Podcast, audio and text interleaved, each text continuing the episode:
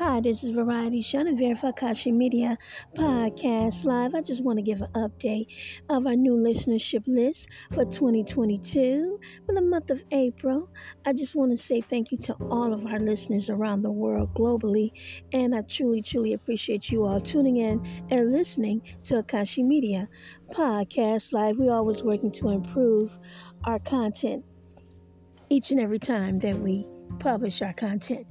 I just want to say thank you to USA. Thank you so much for listening to Akashi Media Podcast Live. Brazil, thank you for listening to Akashi Media Podcast Live. Morocco, thank you for listening to Akashi Media Podcast Live. Ireland, thank you for listening to Akashi Media Podcast Live. Germany, thank you for listening to Akashi Media Podcast Live. Algeria, Thank you for listening to Akashi Media Podcast Live. Russia, thank you for listening to Akashi Media Podcast Live. Japan, thank you for listening to Akashi Media Podcast Live. United Kingdom, thank you for listening to Akashi Media Podcast Live. Italy, thank you for listening to Akashi Media Podcast Live.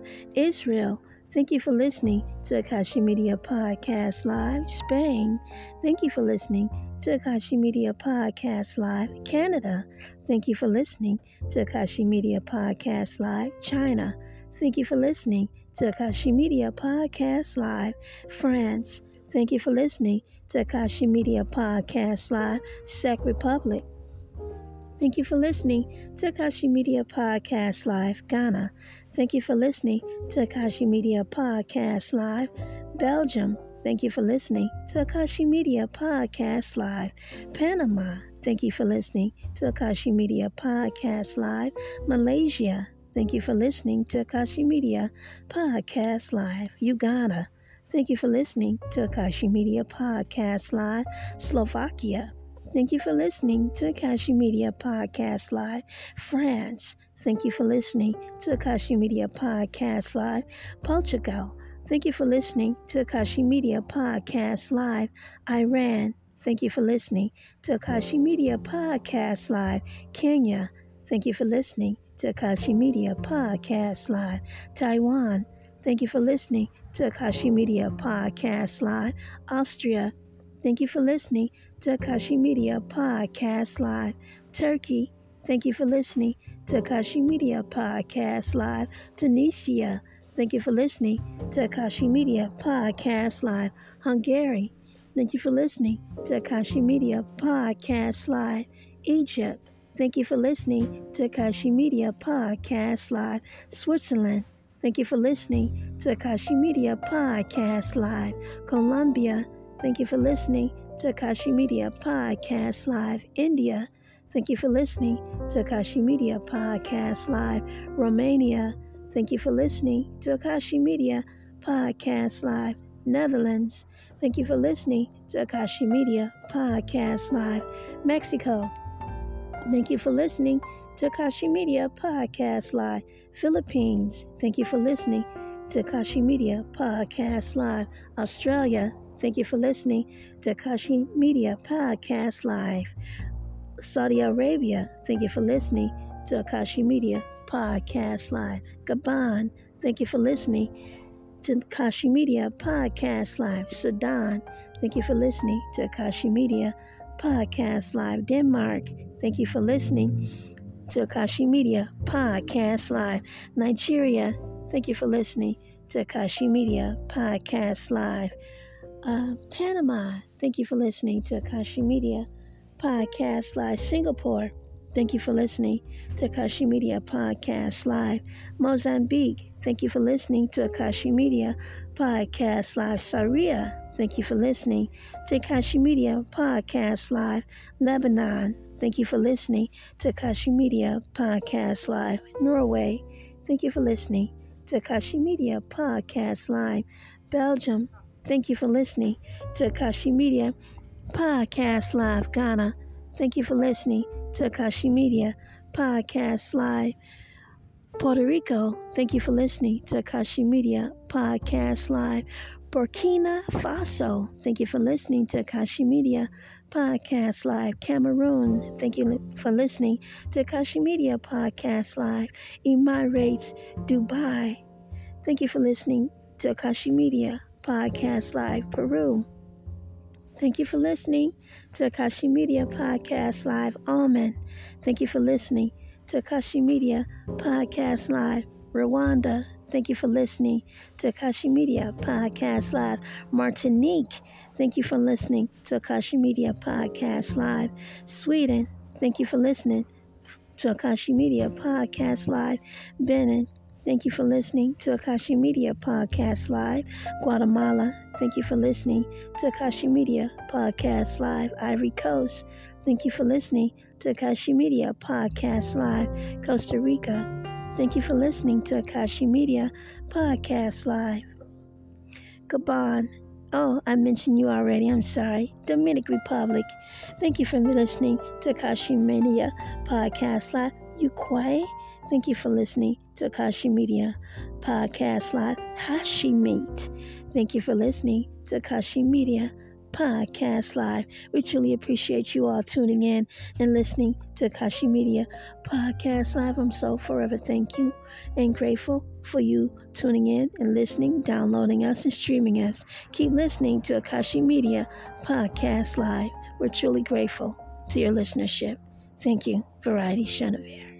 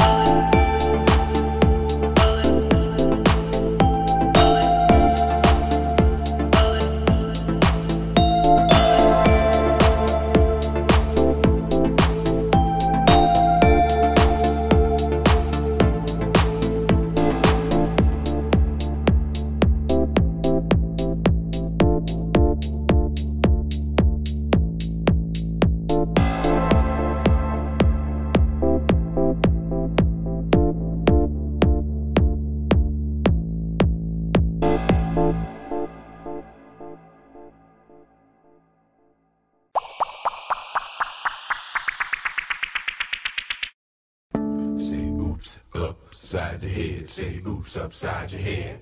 Say oops upside your head. Say oops upside your head.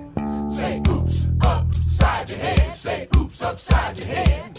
Say oops upside your head. Say oops upside your head. Say oops upside your head. I'm back at you again. Upside your head. Radio station is WGAP. Say oops upside your head.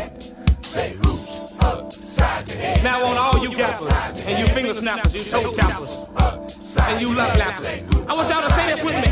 Say upside your head, say upside.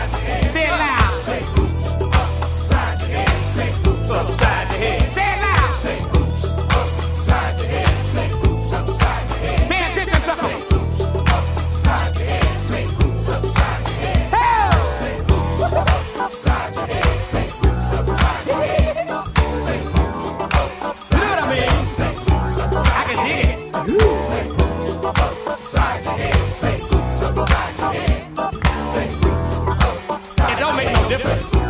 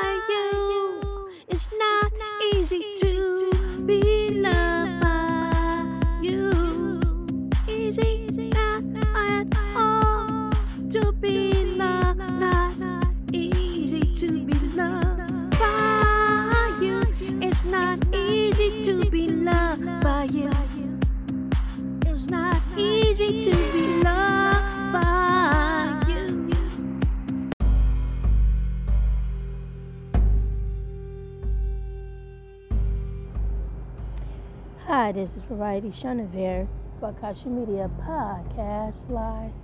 I'm in Hollywood, and um, it's been a minute, y'all, since I've spoken. A couple weeks, maybe a month or two. And um, I kind of like been on high hiatus. I've been having some things I've been taking care of, some projects. I've gotten into photography, and so I've been working on some photography and so some cinema work as well. And um, so that's what's been keeping me busy, and I haven't been doing the podcast, but we're live right now. And um, I just wanted to go over some experiences that's been happening during this time that I've been on these small projects of mine. I've been running into family members, and um, basically, I know it comes from me having prayer myself because I was like, wow, you know, a lot of family members have died and passed on and went on and everything. So I said a prayer, and I asked my ancestors that are now gone forward and before me that's up in heaven now, who now lives down. I said, you know, there's some relatives out here that I've been thinking about, or I don't know if they're really still here on earth, if they're still alive or not. I only you can see them and I cannot. And I said, um, some relatives that I grew up with, you know, we had some great connections with each other, whatever. You know, and I just wanted to know how they were doing or whatever, and how things are going, and where they are, how's life for them, you know. And um, all of a sudden, I would say a few weeks later, a few days later or so, I started running into different relatives that I haven't seen in a long time. And um, they were here in California. And it just made me think about my childhood. And I said, wow, you know, I did a lot of visiting when I was a child, so I assumed that at that time that maybe most of my relatives really did live in California. And a lot of them, you know, were still like in Ohio and Philadelphia and other parts too of the states. And so um, I came across a few relatives that I ran into at the library. was for some reason it's been the library. I've been meeting different people, and then if it's not at the library, it's just basically out and about. I ran into people as well, and um, some of them were in. Um, well, they all were pretty healthy and, and, and body wise, and in other ways they were going through something in their lives. Um, health wise or um, something else, you know. But other than that, they were pretty healthy. Um, their mind was still pretty much together. And um, I met uh, a relative that um, has been having some uh, mental issues and, and everything. And I remember when they were younger as well how they were when they were coming up in age. And we had a chance to sit down and talk, and we talked about um, the mental condition. And um, because I'm someone who has been around people in my childhood when I was younger, I can identify who was what back then and how they were back then, and, and their actions and their reactions and things and so forth. So this particular person told me that they were bipolar, and they told me that they were also schizophrenic. And I would say that that is something and he said, well, actually, they said that they were born with it. Is what he said. But I remember them when I was growing up and everything. And um, I always say to a person when I hear this, because mental illness, I know is something that people say in the community that they want to cure, they want to help. And I hear that a lot. And there are a lot of people that I, when I moved to California in 93, I remember them when I moved to California in 93, and they were very healthy people. They were very smart. Um, they were on the grind to their dreams, to their things um, back then.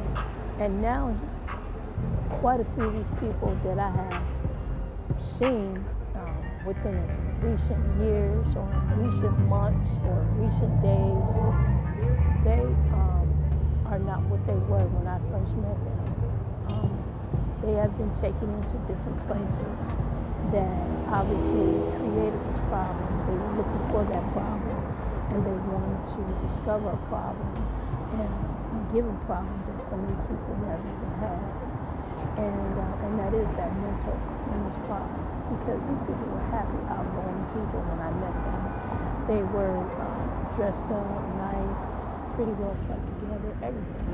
And now they're small, they lost hair, they, uh, they're just not like they were when I first met. And that tells me that when they get involved with a lot of these programs, and these people are looking for someone that's supposed to fit a certain criteria, and they don't have the criteria, they start having people lie about these criteria so they can make money or or, or try to say that they're going to find them assistance. And, and that's what happens. And um, there's also been um, situations where people I know that had actually even gone into a situation where they had needed Social Security when they really didn't need Social Security. And they come up with an illness for needing Social Security. There have been people that I have seen that did need a walker, but they get a walker because they want to say there's something wrong with them, and they don't really need a walker. You know, they'll go get a wheelchair, and they don't really need a wheelchair. And I know that they can walk well because I see them all the time walking well. Um, and it's it's it's really a situation where I, I just look at things that I observe the situation myself and I'll just say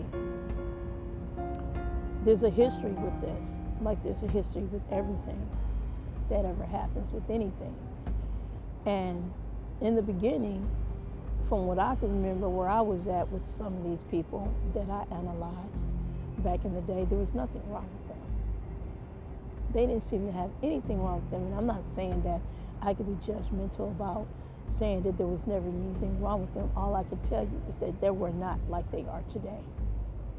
Today they're like at their worst. Back then they were look they were like at, at their high peak to do any and everything that they wanted to do. And the one thing that I've always learned is that there's a certain type of system that exists whether it's hidden or it's out in the open, that that would do things to people to take the mind and keep the body, like they say, which is like a replacement thing.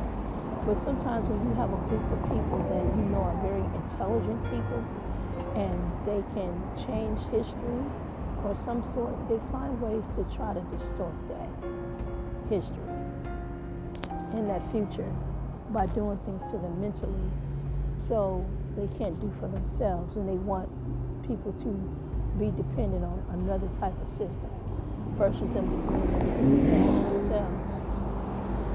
So that's what has been going on. And then there's another side where people have um, been involved with certain religions or practices of religions and things and so forth.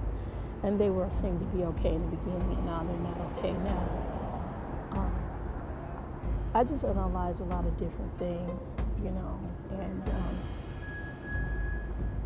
and they're just not well.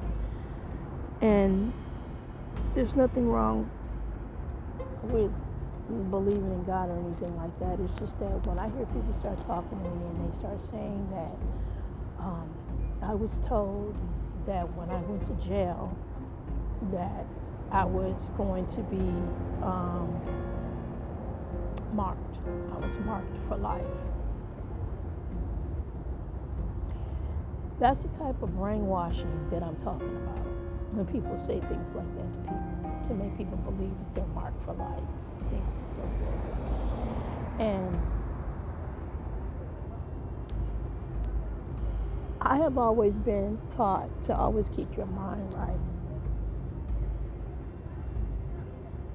No matter what people uh, may say, feel, think, or however on the outside of my character. But I've always been taught that by my uncles, by my father. Always keep your mind right. That's important to do. Because I've always been taught everything is always usually in the mind. It's all in the mind. Either you believe it or you don't believe it. It's all in the mind. I've always been taught that. Now, I've always been saying that my practices has, and I, I've practiced what my current practices that has been with my well-being has all has been Buddhism, and Taoism, and I explained it on my Facebook page today. Those of you who have my Facebook page, you can read what I said. It was pretty long today, but when you when I personally, when I try to explain to people about why I do what I do, people who meet me or see me, they'll say, I like her personality, or I like her mind, or I like her spirit, um, I like her energy, so on and so forth. And it's mainly because of my practice as well. Now I've had my practice of Christianity as well too, and I've had my experience also with the Holy Spirit as well too. I also, however, there's always still growth for something else because Christianity and receiving the Holy Spirit is not just always enough for human beings. There's other teachings that we can go into to learn to make us and to develop even better people. And um, when I say to developing better people, I don't mean for me, I, I would say it in a way where not for me to be a perfect person, because I know people would strive for perfection, but I really don't strive for perfection. What I do is strive for more calmness in my life, and I don't always have calmness because I'm a fire sign, and I'm born of a fire sign. I'm a Sagittarius, and I'm born on a full moon as well, and I also have a background of having at least, I have about 10 ancestries in my DNA. 10. And what I mean by that is saying that I have 10 ancestries. I have Nigerian, I have Ghanaian, I have Sierra Leonean, I have um, uh, Vietnamese, I have uh, Chinese, I have uh, some Brazilian. I have a little, some of everything, you know. And each of these ancestries have a different temperament or tolerance. So it's kind of like, like when you say a person is taking medication and it has a side effect and another side effect and another side effect. Well, I know for a fact that I learned a lot about myself once I did my DNA ancestry test because I learned why I have different attitudes, and to some people will say personalities. And so, with that being said, you know, different groups of ethnicities have different personalities. So that would explain my firecracker ways. My um, my friend Darren always tell me my, my fiery ways. So he said, "You're fiery." Not just because you're Sagittarius and a fire sign, but you definitely are fiery. But I am because you know um, India Indians can have a temper. Uh, Nigerians can have one. Then you can have the calmness of other ancestries. So it's all blend in together. You know, so I learned a lot about myself of why I'm the way that I am because my ancestries have such a great mixture of a DNA broad bloodline and everything, you know. So um, me trying to be perfect, that's just not gonna happen. because I have all this going on all the time that's just embedded in me. And it's not something that I can help, but something that I can try to control in my own way because I'm, I'm not responsible for the way that I'm born and the way that I came into the world and the way that my cells were created and formed together. So I have nothing to do with that. That's all on God. God did all of that for his own purpose and everything. So maybe that's the reason why eventually when I became 23 years old, I changed my name to Variety and didn't really know why I was changing my name to Variety. Because I didn't have that DNA ancestry back then. But um, that might just be part of the reason spiritually why it was happening. And I really didn't know why it was happening. But, you know, it's all good. Variety is the spice of life, you know. And so um, when this relative was telling me about the problems about um, being bipolar and, um, and uh, schizophrenic, you know. They said they decided to say that they were schizophrenic when they were in jail, they said. I said, see, you said that you were schizophrenic. It wasn't that you was diagnosed as schizophrenic.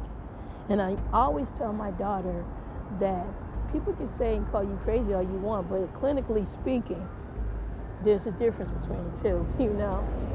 And um, and I told, and I said on my post on my Facebook as well, and even I've told my daughter in the past many, many, many, many times. One second, we got fire truck coming. Okay, I'm back. Okay, so uh, and one thing I have told my daughter many, many times is that, um, you know, you wasn't born a crack baby. And I, knew, I know you were trying to come up with some type of story or something to fit in other people's world, you know. But I always tell my daughter that you were not born a crack baby. I was a teenage mom in a way. I was 19 years old when I gave birth to you.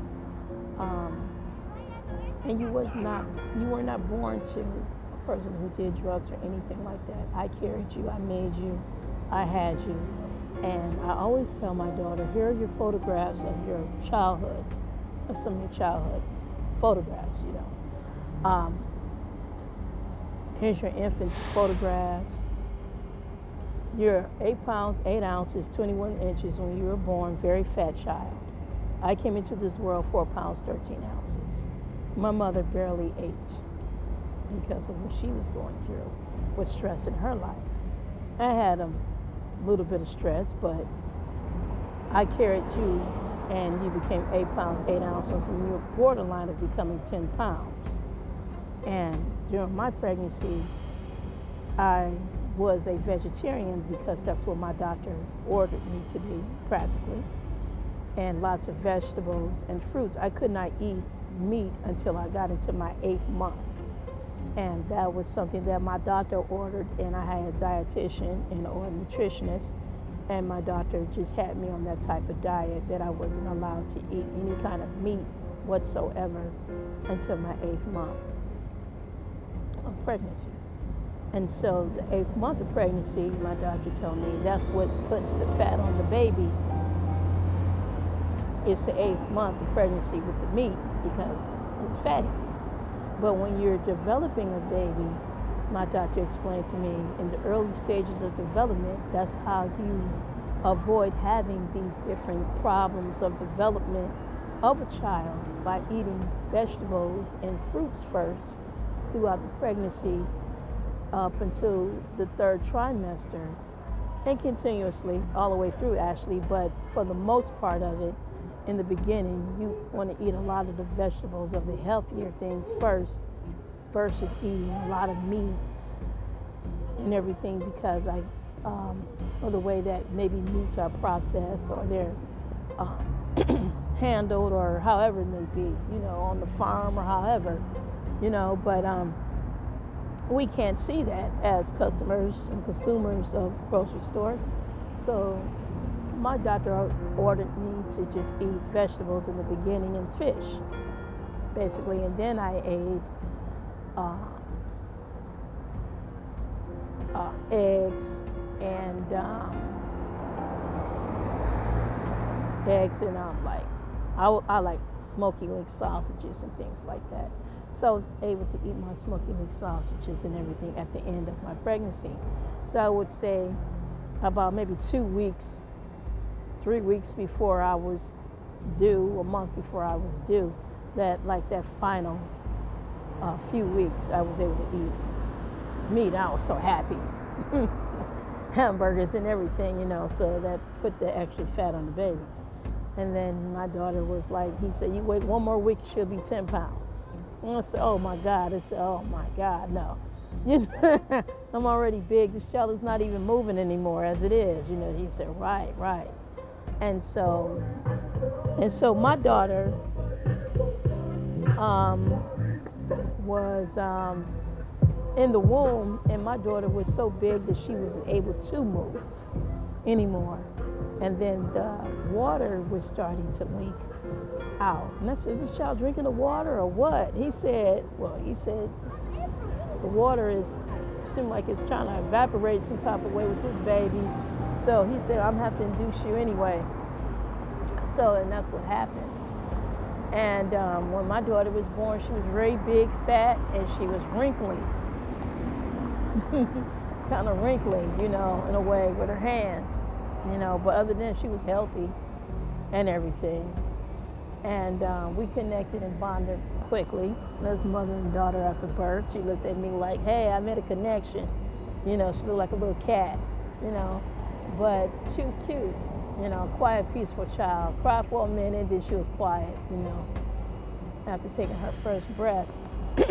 and um, so I showed these photographs of my daughter to show her that you came into this world very healthy. And I did my part as a mother with um, eating right and, and trying to eat right and bring you into the world healthy with nothing wrong with you and so on and so forth, you know, with no problems with your health and you didn't have any problems with your health uh, at any cost, anything.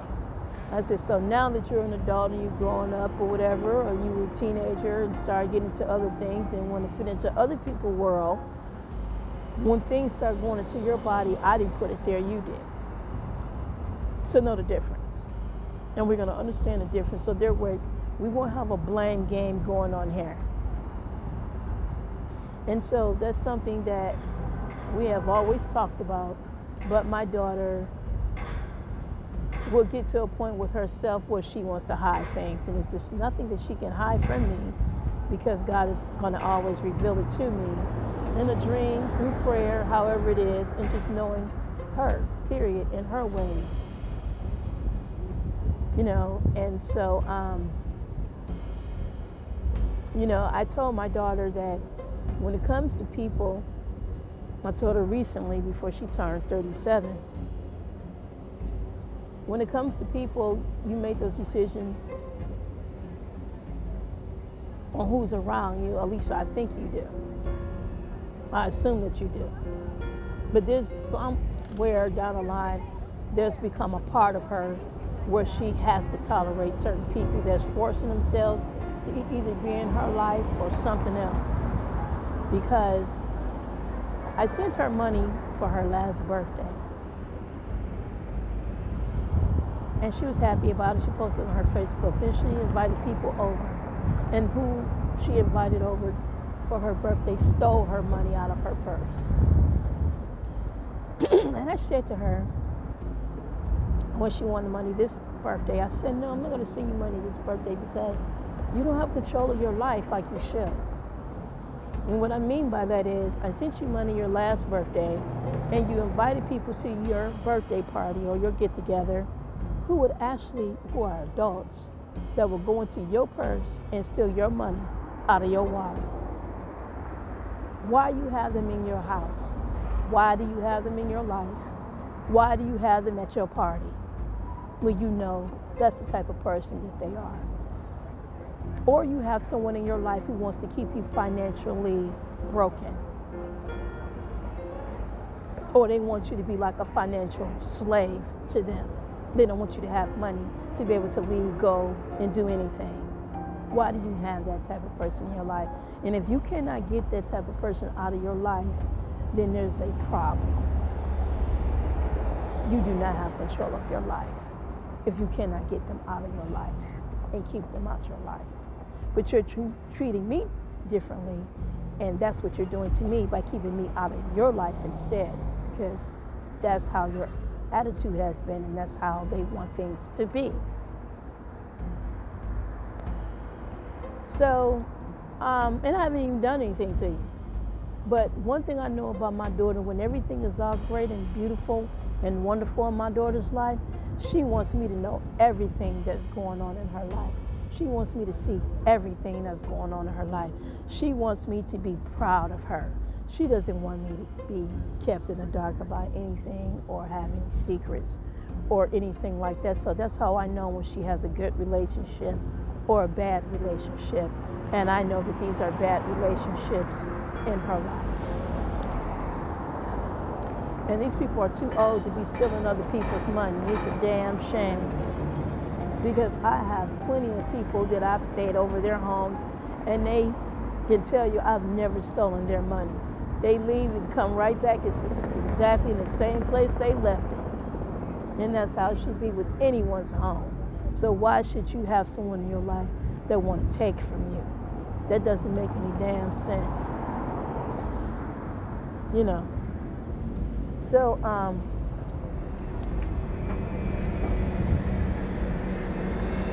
that is something that I've talked to my daughter about uh, a lot of times, you know. And, um, you know, my relatives, I, I, I was trying to explain to them, you know, everything will have a history, and that's part of the history of my daughter. Like you weren't doing that before. You were able to have money, go places, be with friends of your own age, have money, and your friends can go somewhere and they have their money too. It's not a problem. Now you're dealing with a whole different line of type of people, of lies and, and things like that, constantly, constantly, constantly in your life. They want to remodel you, restructure you on how you was raised up by your mother and make you something different that you're not. That's what I'm talking about. The actions and the reaction that people want people to do. So basically, I was telling my relative that I've had a chance to actually be on the outside looking in at them and what they were talking about. And I said, okay, I see some mental changes with you. And I see changes with you when you're a very calm person, when you're smiling and you're happy and you're, you know, you seem other the norm. And then I asked them to describe to me these different days. I said, now, is this a day that you have taken medication or is this a day that you just haven't done any medication? A day that they have not done any medication at all. And so my relative sat down with me, we talked, and they said I smoke. I said, I see that. I'm glad we're getting somewhere. I see that. So now we're getting to the understanding that when you're smoking, it has an effect on your health, it has an effect on your actions and your reactions and and what it does to you physically. And the question is is that I don't have a problem with people smoking because it's totally their prerogative if they want to smoker or not. It's what it does for you. It's how it makes you feel.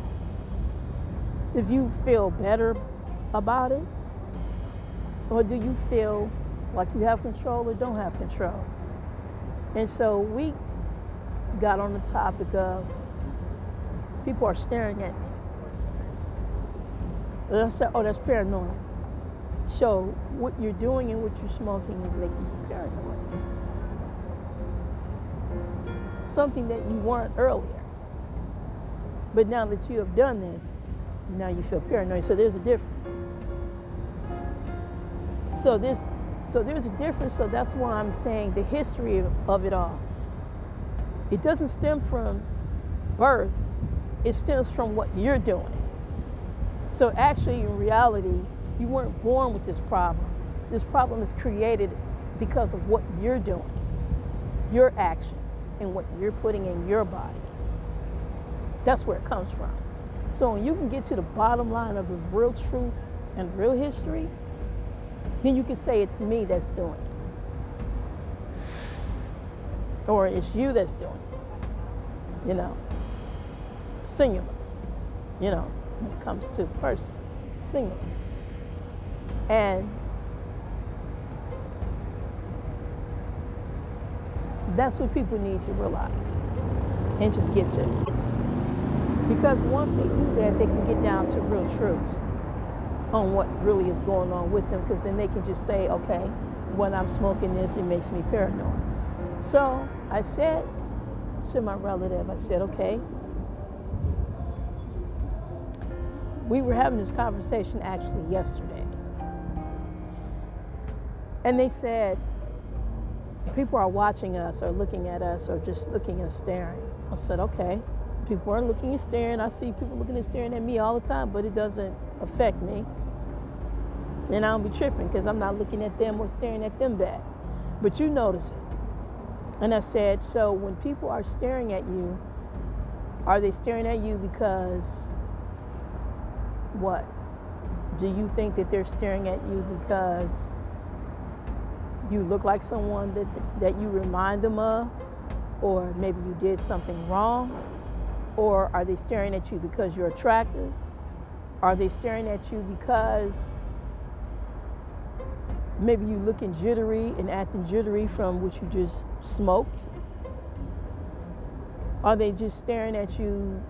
What do you, why do you think they're staring at you? Why do you think they're looking at you? Sometimes when I'm staring at a person and I look at them and they notice that I'm looking, I'll say to them, I'm not really looking at you, I'm thinking about something.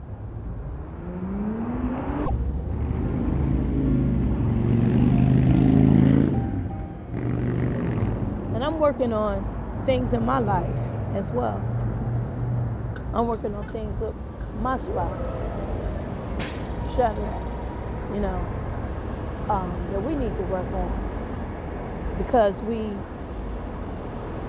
we have a marriage where we have billions, billions of dollars. We have a marriage where we have oil, we have gas, we have land, we have electricity, we have um, ownership of mobile phones. Um, we own banks. We own mortgage companies. We own um, real estate. We own gold. We have diamonds. We have a lot. We have a lot. And then there's some things that we have going on in our marriage where my name are supposed to be on certain documents in there, and my name is not. And that has to be corrected because I'm your wife. And uh, that's it. And I know people say, oh, well, you know, Nigerians can have more than one wife. No, they can't. No, they can't have more than one wife because that's not the kind of marriage I have. My marriage is a civil marriage.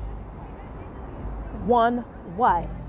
And if we decide to go that route, you're supposed to ask me first for permission to do so. And that's in South Africa that you're supposed to do that. But then again, people like to do their own thing, be sneaky and act like they're going to do what they want to do. That's fine. But I know I have 20 years in this already. So anything dealing with spousal support and community property is unlimited for what I'm going to be paid. But I know people are doing what they want to do anyway because they feel they have that right to do. And so do I. But I'm not going to worry about it. Um,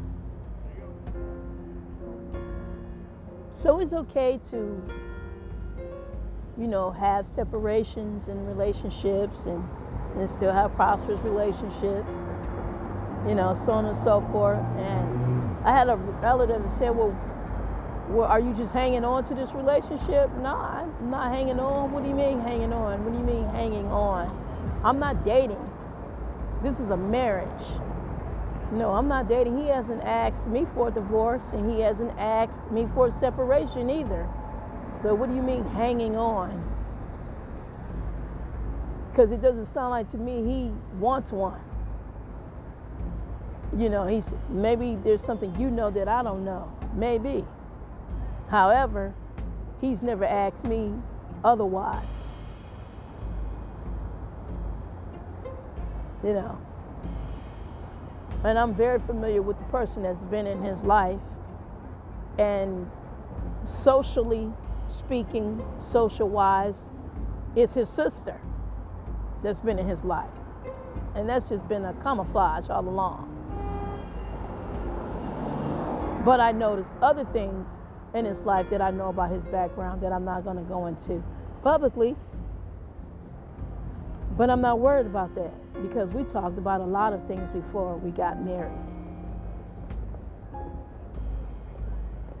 We talked about relationships, we talked about making money, having money, attracting females. What do you think about attracting other women and so on and so forth?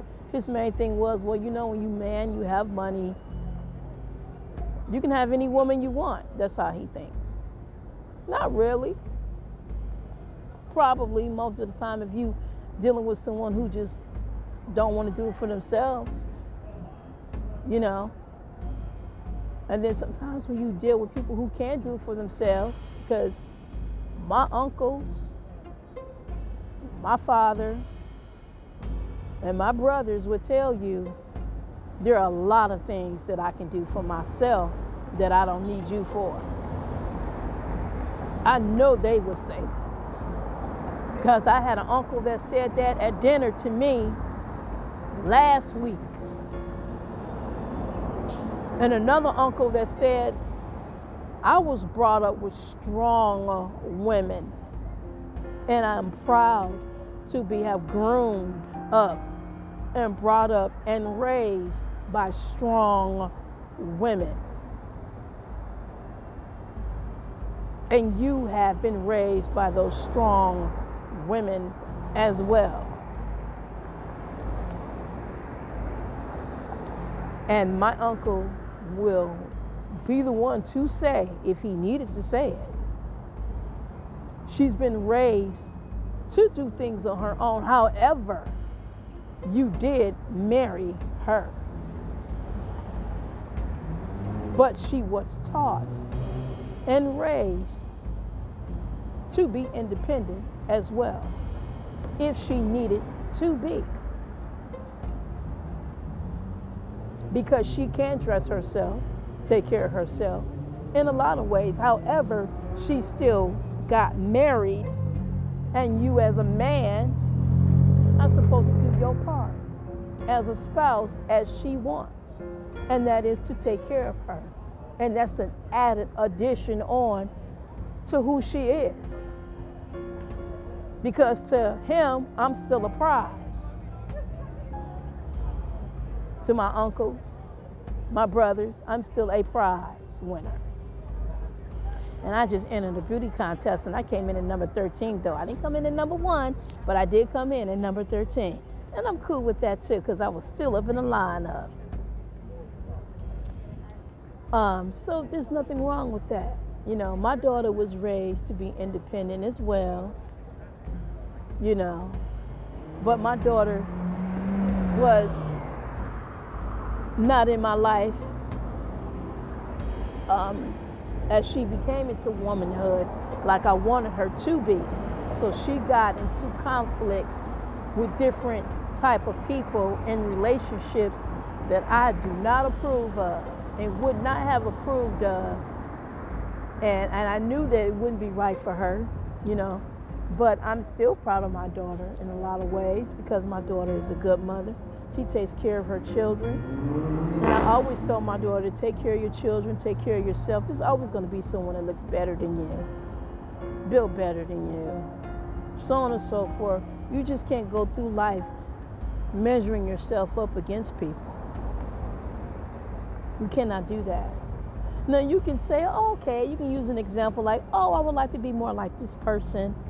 And I kind of like like the way that they are, the way that they do things. And if it's like your ideal of something, then that's fine. There's nothing wrong with that. But to just look down at yourself and say, look down at your feet all the time and have your head down and looking down like, uh, you know, I have nothing going on in my life or whatever. You can't measure yourself to people because money is not everything. And even though my marriage has diamonds and gold and oil, and I'm married to a Nigerian, he's an asshole in a lot of ways, and has been to me. And his family too. It hasn't been perfect. You know, because sometimes the more money you get and the money you make, people want to jump on your bandwagon and everybody want to just be this. But when your ass was standing there with me when it was a dirty ass road, nothing was there, and I was the only one standing there with you with your uncle, there was no one there but us. But things started getting good, and all of a sudden, hey, you know, let's just all be this all on, you know, jump on all this. You know, mm, okay, that's cool. But I know who was standing there at that vacant lot. I know who was standing there with him and said, let's dig and let's build. I was. I was. I was the one who said, let's dig and let's build. Myself and his uncle. I was. And his uncle said to him, She's your American dream. She's what you need. She's what need to help you get up on your feet. Uh-huh. You know. But now that everything is all up, on the up, up, it's like, oh, okay. Attitude. You know, but it's okay. But like I said, I don't have a perfect relationship either. And we have all that. And what I'm going to do with all that? Question is, good question. I want to pass it on. But I tell you what, I'm not going to pass it on to anybody that has a drug problem. I know that. I'm not. All that hard work, and then we got people doing drugs. Hell no, because it, it's not gonna last long. It'll be gone. They'll give it to any and everybody. It'll be gone overnight. It happens every time. And I'm not willing to do that because we have grandchildren. And I want to see my grandchildren be able to pass it on to their grandchildren. And I told a friend of mine who's currently taking um, photography classes and cinema classes, I told him, make sure that you copyright all your work, even as a student. Don't think for a minute just because you're a student that your work is not good enough to be in production or to go into production or to be invested in, even as a student on that level. Because I'm the original creator of Set It Off and Booty Call. And Set It Off and Booty Call were my class assignments as well for, for um, shopping my script. And I came upon Takashi Bufford, who was the producer of House Party. And at the time, I was also a background actor, and I was also an intern at Sony Music and also working at MJJ Productions as well in publicity. So you can't think for a minute that your work is not going to be good enough. What you have to do is you have to get ready and be ready for business for when it happens because you never know when it's going to happen. You never know who you're going to meet. And it all takes just saying, hello, good morning, how you doing? And strike a small conversation. And you never know where that conversation is going to lead you. Just like he did with me and Takashi Bufford. I met Takashi Bufford in West Hollywood, California, across the street from my house. On San Vicente and Hancock Avenue. He was standing at the bus stop. And I left my apartment and went to go catch the bus myself. And I looked at him, I said, Wow, you look like one of my relatives. You know, are you from Michigan? You know, what are you? Are you, are you, what kind of Asian? I know you mix with Asian and, and African American, but what else? He said, Oh, I'm Japanese and African American. I said, Oh, okay. And then we started talking and we hit it off well, you know. And he said, I said, Well, what do you do for a living? And he said, Oh, I'm a producer of film. I said, Oh, really, for real? He said, Yeah, you know, I just got into this new position at this company. I said, Really? I said, Well, I'm a film student over at UCLA, and I have to shop my script. And I said, Really? He said, Yeah, you know, I told him what the script was about a little bit. And um, he's like, You know what? I can get the money for you. I said, What? For real? Okay, let's let's change numbers so on and so forth. So we got together, exchanged information, and it was history from there, you know. Um, I didn't get my writer's credit, but he did give me the deal of the money, and he came over with a check for $9 million for both films. So at the time, I wasn't really thinking, you know, but I didn't finish school either. I was like, okay, I made it now. you know, but um, you just never know what can happen. So you can't never look at your work and think, okay, I'm just a student and um, I'm not ready yet or it's just not good enough. And no, you, you can't say that you're not good enough because all you have to do is meet the right person and it'd be a done deal for you, just like it was for myself with Takashi. Now Takashi took the writer's credit. He finished writing um, I started off writing, set it up in Booty Call, and he completed the writing on both films. You know. And then some people have asked me, um, did you ever want to sue him? no. No, because he's a man of his word. Takashi Bufford is a man of his word. No, I didn't never want to sue him because I didn't get the writer's credit. Um, he got the deals done on both films. And I, I came to California in 93. And I think he had just came to California as well too, landed a gig, you know, as a producer as well, and he started doing a house party and everything. But I came to California in 1993. I waited for a year to become a resident for 94. I started film school in 95. Set It Up and Booty Call was released in 96, 97. You still have people waiting 20 and 30 years to get their first movie done. I had mine done within like two years. No, absolutely not. I've never wanted to sue Takashi Bufford for writer's credit. I've wanted to add it on later on, but no, I never wanted to sue him because he came to my house with $9 million.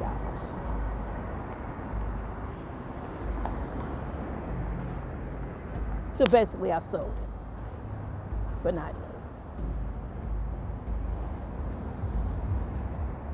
And also, agreements can be verbally. And our agreement at that time was a verbal agreement. It wasn't written, it was verbal.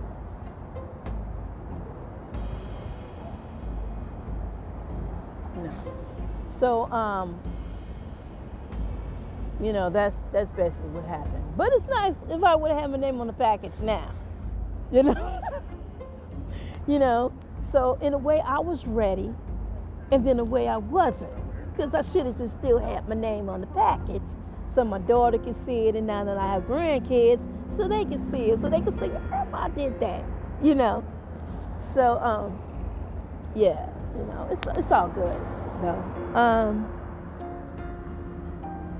it's really nice, you know. And it wasn't all totally Now, now booty call went the way it was supposed to, but set it off was was a little different in a way, you know, than what I really wanted the women to kind of like look like, you know, and then and then attire. But it it, it you know it was cool. It, ended up being all right, you know. But um, I actually, I really don't have a derivative work for set it off. What I have is a follow up to it. It's more of a follow up than anything, and it's it's called broke. You know, and when people there are people who when they see that title and they say broke, they think of a way of saying, oh, we're gonna keep her from having money. Now, broke don't really mean that. You know, because my writing is different.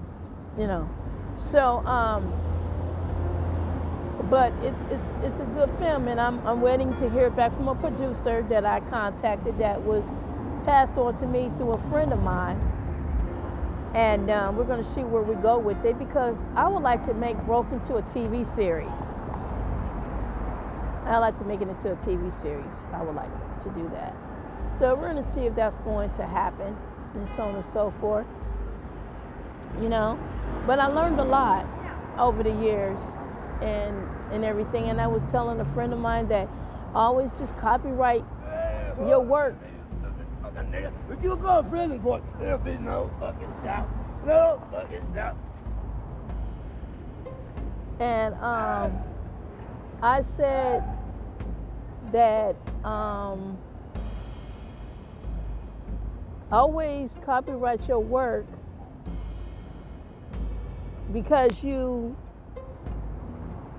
are in, in college, that doesn't mean that you can't protect yourself. I mean, you're not being paid to do the assignments or anything like that. But it's still good to copyright it because, you know, when you have to do submissions, um, professors want you to do it publicly and things like that.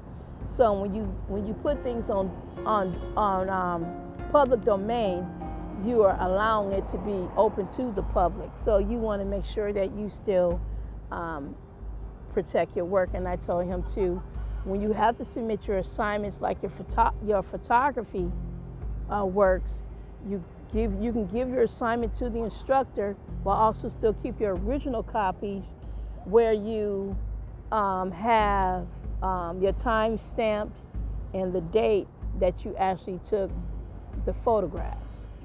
And then you can also do a watermark logo, a light watermark logo on the photograph as well.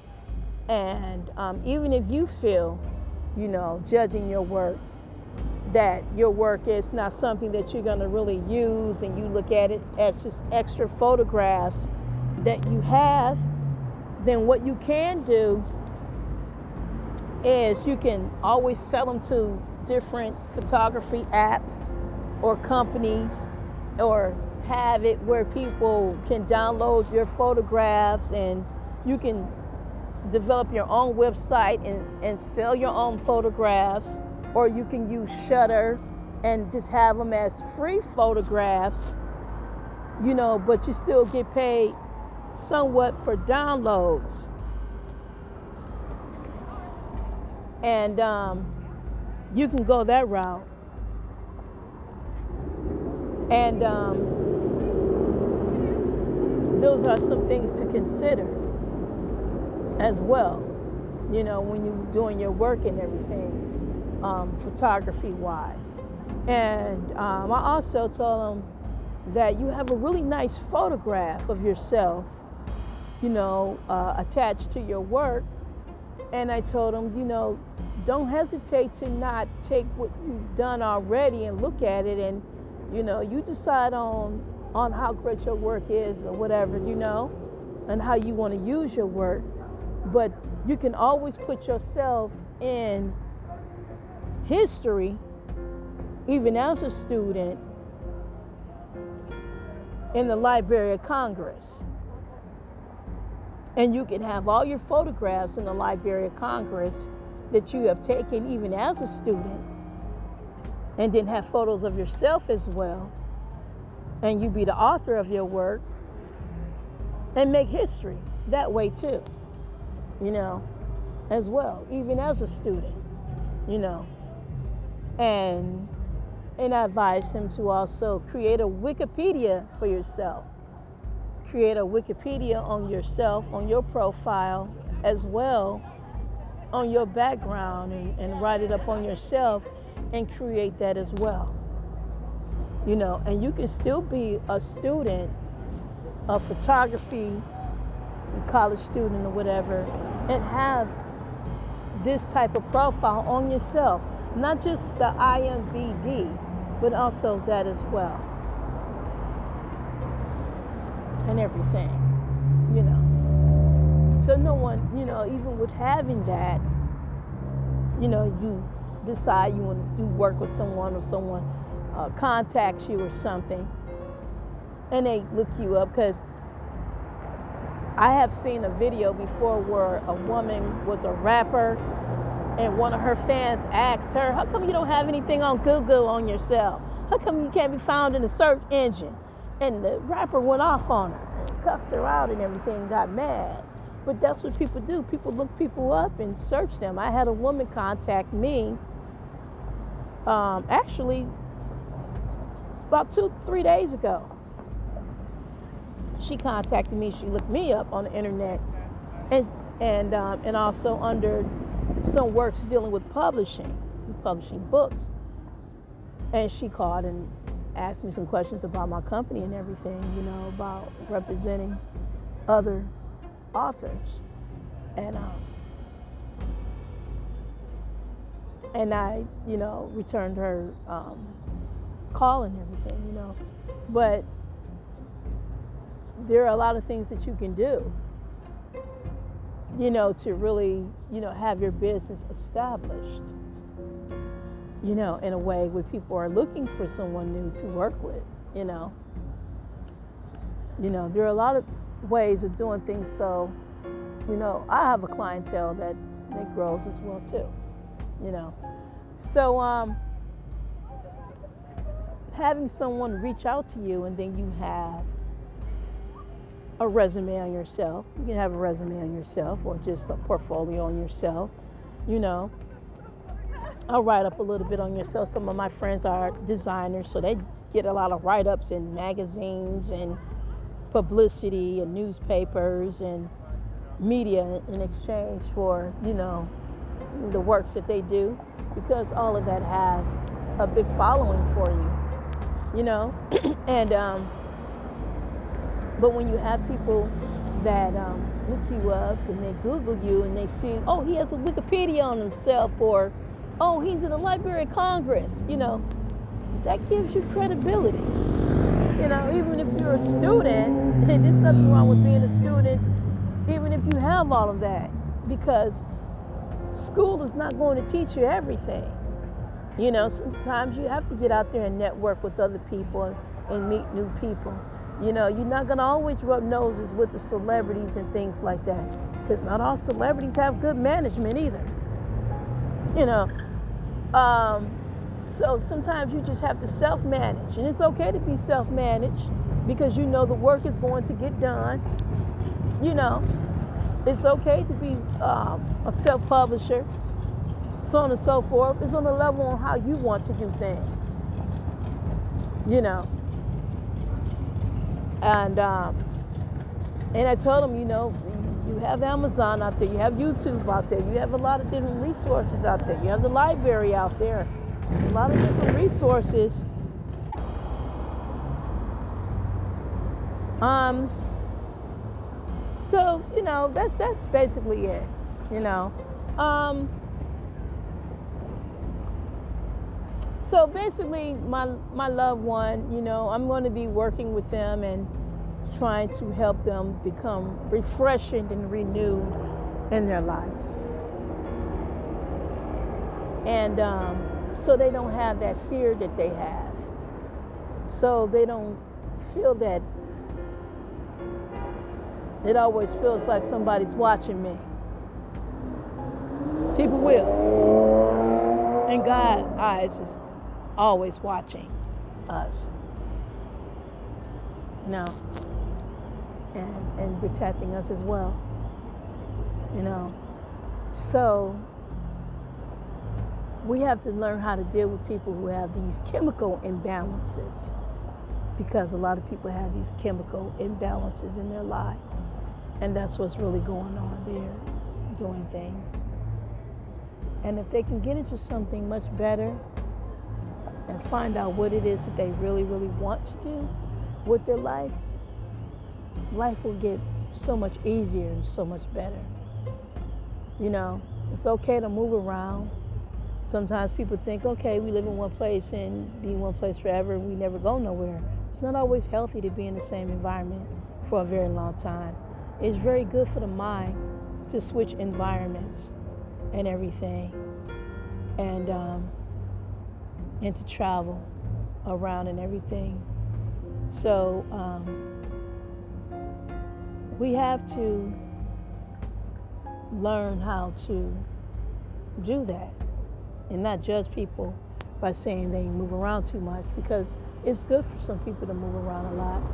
Some people take careers to move around a lot. And then some people have done that and they say, okay, now it's time for me to go home and just be stable and I'm tired of living out of a suitcase. It's okay to make that change too, you know? You know, so, um, and I'll tell you one thing about heaven people are moving around. They're not in one place. I tell you guys all the time, I, I burn joss money. joss money is heaven money. And I have really seen ancestors up there in heaven moving around and it looks like daylight just like it does here on earth and they wearing some really nice clothes moving around traveling around somewhere in heaven going from one place to another and i had an ancestor that saw me through this third eye that's over there that they can see me from over there where they are in heaven and he stopped he looked at me and he did a little shake dance and he saluted me. I said, wow, that's awesome. You know, so I was like, that's all right. I'm doing something right. All right now, you know. And then I had my aunt, after she had died, um, she was on a typewriter and she held up a sign said real estate, real estate, real estate because they can't talk to us. They can just hold up signs and things like that, or hand letters to you and things like that, you know. So that's been an experience that I've been getting from my loved ones from the other side and everything, and it's been it's been really great. So that's how I know that what I'm doing with Taoism and and Buddhism and joss money and burning joss money from my loved ones and ancestors to have, it's been prosperous and hasn't been anything negative. If it was a negative feedback, I would have stopped doing it. So they seem to be enjoying themselves. And I say to God, you know, here's a billion dollar and trillion dollar joss money here. And do what you need to do. Maybe remodel heaven a little bit or something. if you need to remodel or new interior decorating up there, Lord, go ahead and do it. I'm sending you this up there to you, including my for my tithes, you know. you know, so um it's all good. You know, it's always available for us to make change in our lives. And um, to make change in our lives, you know, because our, our, our family has had a lot of family of entertainers. And it's been great. It's been abundantly uh, proud to, to have so many different entertainers um, in our family uh, bloodline and um, to be born and, and to be related to so many um, uh, professional um, um entertainers. Um, we're related to Snoop, um, Brandy, and Ray J. Uh, we got entertainers from LTD, Hank Ballard, uh, Diana Ross, um, we have a lot of uh, different entertainers that we have been related to in, in our family. You know, um, Norman Tolbert, um, a great conga player. Um, we have a lot of entertainers um, Daryl Ballard, my cousin, Sean Brown from Butt Up Films, producer, um, a Detroit filmmaker, Atlanta filmmaker, um, TV show producer, um, music artist, Arthur. Um, uh, we have our um, um, uh, my cousin Robbie's sons, T. Bush and his brothers from Family Comes First um, group. And, you know, just a lot of different people we, we have um, close bloodline relation to. You know, um, Uncle uh, James Brown, um, godfather of soul, was uh, married to my aunt. Um, so there are just a lot of different people we were related to in his family, you know, um, the Jacksons. Um, we have a lot of uh, great people. Then we have some scholars that weren't um, in the entertainment industry. We we have um, Matthew Henson, who discovered the North Pole. We have um, Ulysses Grant, who was the uh, 18th president of the United States of America. Um, there's quite a few. Um, uh, we have uh, Modi, who's currently right now the um, the um, he's not a president. He's the uh, prime minister of India. He's our relative as well, ancestry um, related to the Patels, P-A-T-E-L. Um, is very prominent in business. And uh, grandfather was Khaniji Badasal, who started the hotel industry in America. So um, uh, we just have a, been fortunate and grateful to be um, a lineage of relatives and friends who have um, been successful in their own works, you know, in business or entertainment or scholars, professors, teachers, so on and so forth, you know, um, seamstress, you know, authors, um, Terry McMillan is our cousin as well, great prominent author. I always looked up to Terry when I was little. Wanted to be just like her, wanted to write. She had all these notebooks when I was little, writing and stuff. So those are some um, some great works and great people in our family that we are bloodline related to, you know. So it's been cool. It's been really good, you know, and everything. Um, we have Taraji Henson. It's also a cousin. Queen Latifah is also related to us. We have a lot of relatives that are famous in this industry. um, but everyone has their own place in their own journey in life where they want to be and go. And um, it's all right, you know, it, become a great real estate agent or broker or developer, that's cool too. You know, if you want to become a great architect, that's cool too. You know, you know, it's all good. Everyone has their own vibe of what they would like to do and not everyone has to be in entertainment. My daughter is going into uh, surgical, where she's an assistant surgeon, a, a, a, surgeon assistant, and she hands the the knives to the doctor when he's doing surgery. So I'm sure my daughter is going to be very great at that. I personally feel like, oh my God, you know, they're home at four o'clock in the morning, you got four kids. You know, you should be home with the babies. You know. I don't like that. To me, it's just too damn scary not to be at home with the kids. But I know they're not left home alone, unattended. It's just that I personally don't like the idea of my baby girl being at out of bed at four o'clock in the morning. What the hell is this man doing in her life? My baby up out of bed at four o'clock in the morning. What does he do? I think he should be up at four o'clock in the morning, not my child. But anyway, um, that's her profession. That's what she's chosen to do you know, but um,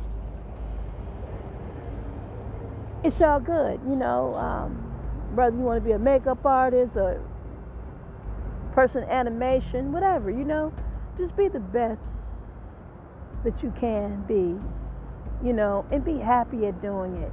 You know, have fun with it. I love art. I think artists are the greatest. I mean, I think they are the closest thing to God. A person who's an artist, who knows how to draw and paint, oh my God. People who just know how to put things together in, in just in art. I think their mind, man, is just incredible and creative. It's just always mind blowing to just see the work of a great artist. It just makes your jaw drop. I love jaw dropping art. And to just seeing like, my God, the mind of this person. How they drew this and designed this and created this. Like be on the edge of your seat. You know? And people just take their time in putting things together, you know. Um, I remember with Diana Ross and other women in the family used to make clothing for their children, crochet their kids' clothing before they were born, They booties, their hats, their jackets, their pants. They used to have all this yarn and stuff and crochet their baby clothes and stuff like that. And a lot of our um, relatives were also um, into uh, seamstry like that. And um, Tony Lala, actually, who's in um, the Bronx. No, no, Brooklyn. I'm sorry, Brooklyn, New York. And his father used to uh, make shoes and everything. And now Tony Lala makes shoes as well. His dad did it, and I believe he passed the business on to him. And he learned as a kid doing it as well. And he makes great shoes you know, like the Stacy Adams and everything. Because my shoes used to say man-made. I have a cousin who lives up in um, San Francisco, and I had walked into his restaurant, and I saw the shoes that he made for his son, and they were made out of snakeskin. They were so cute. There was his baby shoes. He said, "Oh yeah, I made those shoes for my son when he was born." And he had them up on the um on the mantle, and I thought those shoes were just so tight. And I felt the shoes and picked them up. They were so light, but they was made out of snake skin. It was just beautiful, man. So um, we just ha- we have a lot of talent like that in the family. So it's all good. Go ahead and get y'all sewing machines out and do what y'all do and y'all crochet and everything, and just do what you love, you know. Cause works like that keep you um, occupied. It keeps you busy. It keeps you motivated it keeps you um one second this is akashi media podcast live baby you're gonna hear all kinds of stuff on my podcast live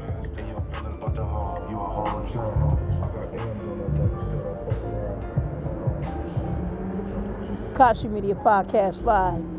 The only thing I won't let you hear is the sirens. But you be hearing people walking past, cussing out, and everything. But the Sakashi Media Podcast live on location. That's what I do. it's raw on this show. It's raw. But anyway, um, that's about it, folks. You know, the end of this podcast segment. This podcast segment is just basically about just really just trying to get it together. You know, not to have fear. You know, know the difference in what's going on, know the history, and be able to identify of what's really going on in your life. Know where it comes from, know where it starts from. Know when you're born with something, and know when you're really the person that's doing it and starting something. So if you didn't have this problem before, then you know it's you or know that it's the new company that I'm keeping or the old company that I currently have, or so on and so forth, if you want to make those changes or not. But just know how things are going on instead of just outright saying, oh, I have an issue, or oh, I have a problem, or oh, there's something wrong with me, or I was born with this, because you probably really was not born with it. It might be something that really has been going on in a while, and it's become a habit, it might be a bad habit. It turns into a bad habit. Or it's just supposed to be something you did occasionally and now it is a habit. You know what I mean? So when you can identify where it starts from and how long it's been going on, you have to take control of your life and determine am I going to keep this or get rid of this? Am I going to slow this down? What does it do for me? You have to determine that. Because there are a lot of people that go in and out of rehabs, in and out of rehabs, because you keep going back into the same environment. You keep going back to the same type of people, relationships, so on and so forth. And if you like the kind of people that you're around and you be going back and forth to, doing the same thing, then why why go to rehab when you know you're gonna come out doing the same thing again? I know people that keep going back and forth to prison. They just can't stop. They're always doing something. But you already know you're going to have felonies, you're going to have things like that. But you can still have a new beginning. You can still go someplace else. There are people who have homeless problems. In this country, in America, you're going to always pay, pay property taxes.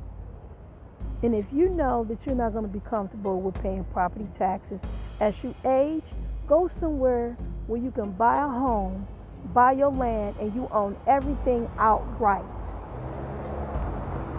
Like Africa and South Africa and different places. The, the Cayman Islands. You know, you put a stamp on it. You know, versus you paying property taxes forever. Because when you pay property taxes, and if you don't pay property taxes and you have to go in the hospital or something happened, and the government takes it from you. In a way, it's just like saying it's still never yours. Even if you pay the mortgage off, it's still not like yours. It's still the government's. Because if you don't pay it, they can take it. It's give and take away. So find a home place that you can be comfortable and feel free and be free, where there are no taxes. There are places to live that you don't have to pay no property taxes, no corporation taxes, no personal taxes. You know, find those places and check them out and go there and say, and see if it's right for you. And build there and start over there and live there. And then when you come to America, just rent. You know, just rent a house out, rent out an apartment. You know, a lot of people do that. That's why people are able to keep their money and everything. A lot of people have left America, especially African Americans, Africans or Nigerian Americans, or American and Nigerians, and so on and so forth, have gone back home to the motherlands and started over and bought homes and own everything outright title. They own their land, they own their title, they own their water, they own their gas, they own their electricity, they have their oil, they have what they need because America is trying to be on that level of everything all electric. But there are parts of the world, like in Africa, that's still going to be having that oil, electric, and gas, and water. And you be the owner of all of those things. So you have to determine what it is that you want to do with your future. You know, because in real estate in America, there are parts of America where they give you 6% and then you go somewhere else, they give you 20 and 30%, like Dubai, places like that, you know. So you have to determine on what it is that you want to do with your future. And don't be ashamed to try something new or afraid just plan it out and say, okay, I'm gonna take a trip here, and I'm gonna do this, and I'm gonna do that, you know. And and start new friendships and partnerships, you know. But you don't want to get all jittery and everything when you're going. You know, you want to be able to stand there and talk to people and, and have a good conversation with them, so on and so forth. But I know people are going to be asking, you know, we got this, we got that, you know, woo woo. But you determine if you're going to go on and, you know, buy that or whatever. We got diamonds and we have crystals, but there's crystals that we can wear on our arms and our hands, our neck, and so on and so forth. You don't have to smoke. All right, folks. So I hope I've been encouraging on this podcast this evening on the Kasha Media Podcast Live. And basically, it's another rejuvenation type of mind podcast. To be fearless and not fearful. Although they say they want you to have fear in God as well too. Um, life is what it is. It was given to you. All I can tell you, enjoy this lifetime, mine. Enjoy it. Do what you can with it. Don't waste it. Don't take it for granted. Do what you can with it. Control it as much as you can. Enjoy yourself in this lifetime as much as you can. Find your happiness. Fight for your happiness. Make your own happiness. Big or small, you determine that. There's nothing wrong with you living in a motor home if you want to. Everyone can choose to live where they want to live. Stop judging yourself against people in a mansion. There are people in mansions that are lonely as fuck. There are people who are wealthy and rich now that's lonely. And when they have money, they feel like they were happier. Stop judging yourself against people. Have fun. You know what makes you happy. You know what makes you sad. It's always a process of elimination. We learned that in elementary school and junior high school. The process of elimination. I've been eliminated by a lot of people's lives, even my child. But so damn what? I made her. But anyway, all I'm saying is, is that you can still be a single person, be happy, just as much as a person who is married, with children or without. There are married couples without children that are happy. There are married couples with children that are happy. There are people with children that just get them pure hell. There are single parents that have children give them pure hell. But there are single parents that give their that have children that are pretty good children. And sometimes they give them that backhand slap when they have both parents at home or one parent at home. But you know what? That's just life. God gave us ass kicking too, because he said it too. He don't spare the rod either. He kicked Satan's ass up out his damn house. So what you think? We ain't no different than what's in heaven. Because like they said what's done in heaven is also done on earth. So don't even trip. You feel me? Hell. Um, life goes on, folks. You know, just make the best of it. You know, if you want to lose weight, lose weight. If you're skinny, you want to put weight on, put weight on. You know, but don't have your health so bad that that it gets to a point where you um, you know, you just be sickly all the time. But you can't help it if things are hereditary. I'm not saying things are not hereditary because there are some things that are hereditary. However, if you can still pick up this book that I always say to people, eat for your blood type. Still try to eat foods that heal and not foods that kill.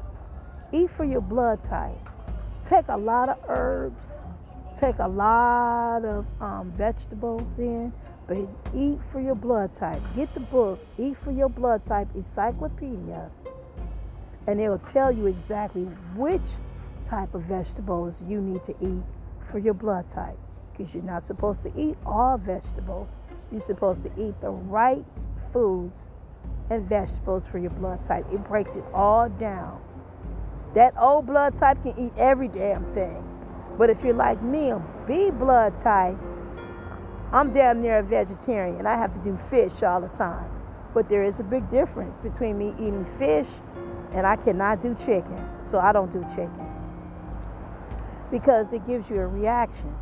So once you find out how to eat for your blood type, I highly recommend you guys go to the library or buy it online at Amazon or any bookstore online or your nearest bookstore or whatever and download that buy that book or buy the book directly from its website, Eat for Your Blood Type website. And if you don't know what your blood type is, you can go to the website of Eat for Your Blood Type and you can buy sample kits to test your blood type. And it's only $5 or $9. Dr. Domaso. I hope I pronounced that correctly. And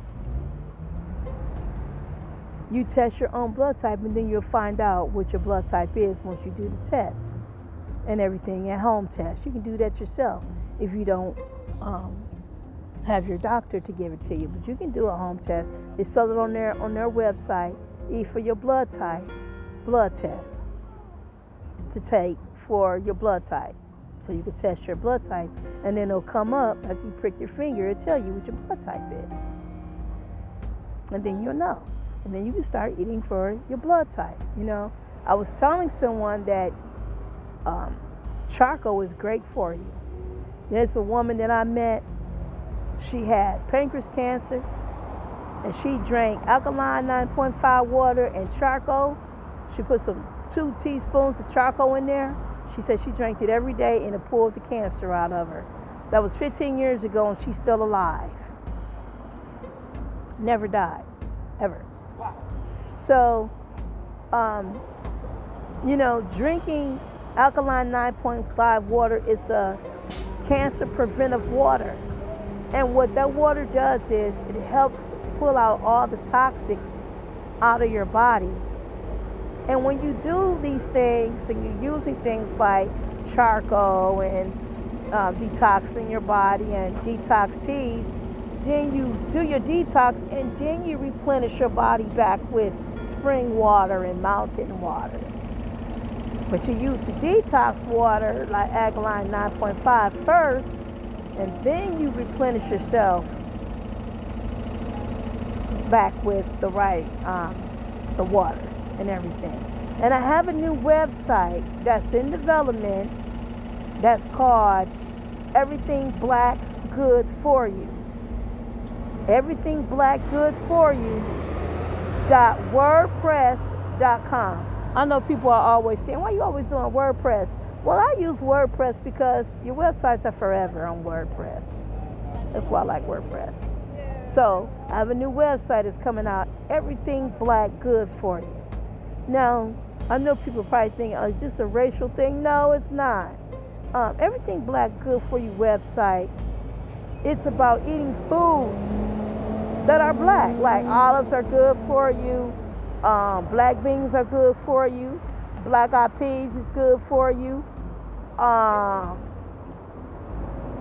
black grapes, uh, blue grapes, blueberries, uh, charcoal, um, things of that nature. Black teas, brown rice. That's what everything black good for you is about. That's what my website is about. Everything black good for you website. And then, as you know, I haven't written anything, everything white that's bad for you. But that can be available, I'm sure.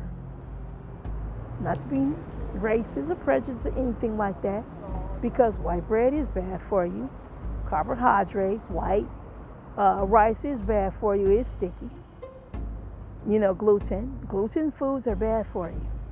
That's why it sticks to the colon. If you look at sticky oatmeal, sticky rices, you look at foods that's floury and sticky, you ever just being able to cook, you guys have been, I'm sure, in the kitchen with someone who's made some flour and, and made um, some homemade bread and you pick it up and you you you feel that dough sticking. You see it sticking and pull it. That's the that's the gluten. And that gluten will stick to the meats and the colon and everything. But as I have said to you all before, that you can still possibly with your health and your diet is be able to eat what you like. However, you have to chew it until it dissolves in your mouth. You chew, chew, chew, chew, chew, chew, chew until it dissolves in your mouth. Then you drink. Because have you ever drink? You drink for dinner and then by the time you get ready to eat, you're full? Same thing. But if you do that, you eat until it dissolves in your mouth, your food, till it nearly disappears.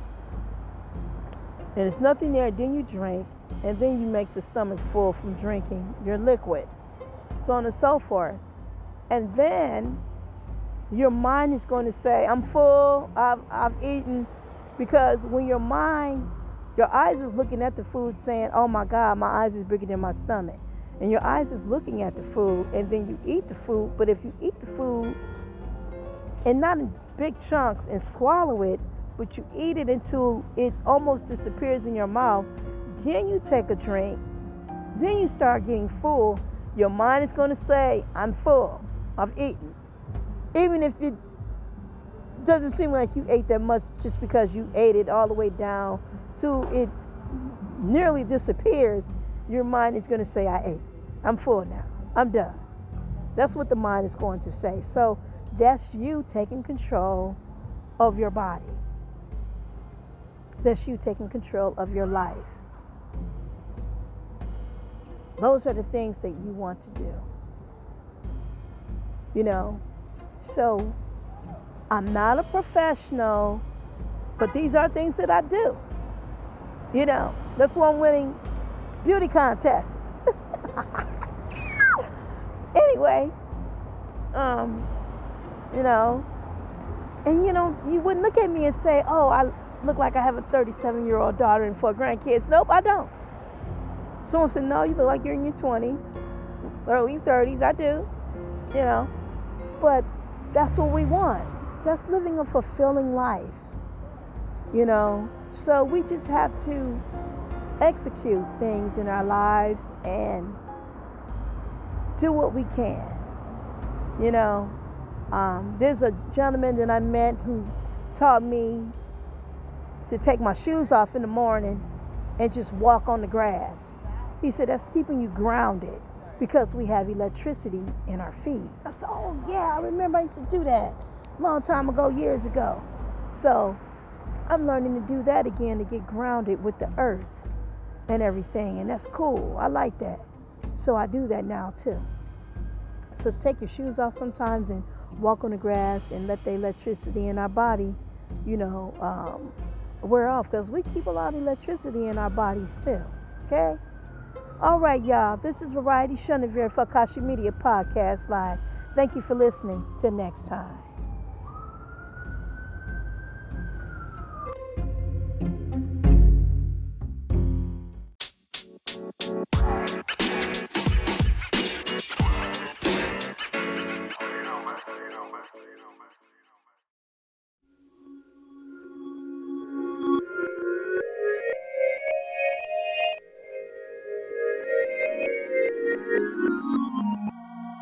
The finest. As life goes on, you learn to hold on. You learn to appreciate the finer things in life. The finest.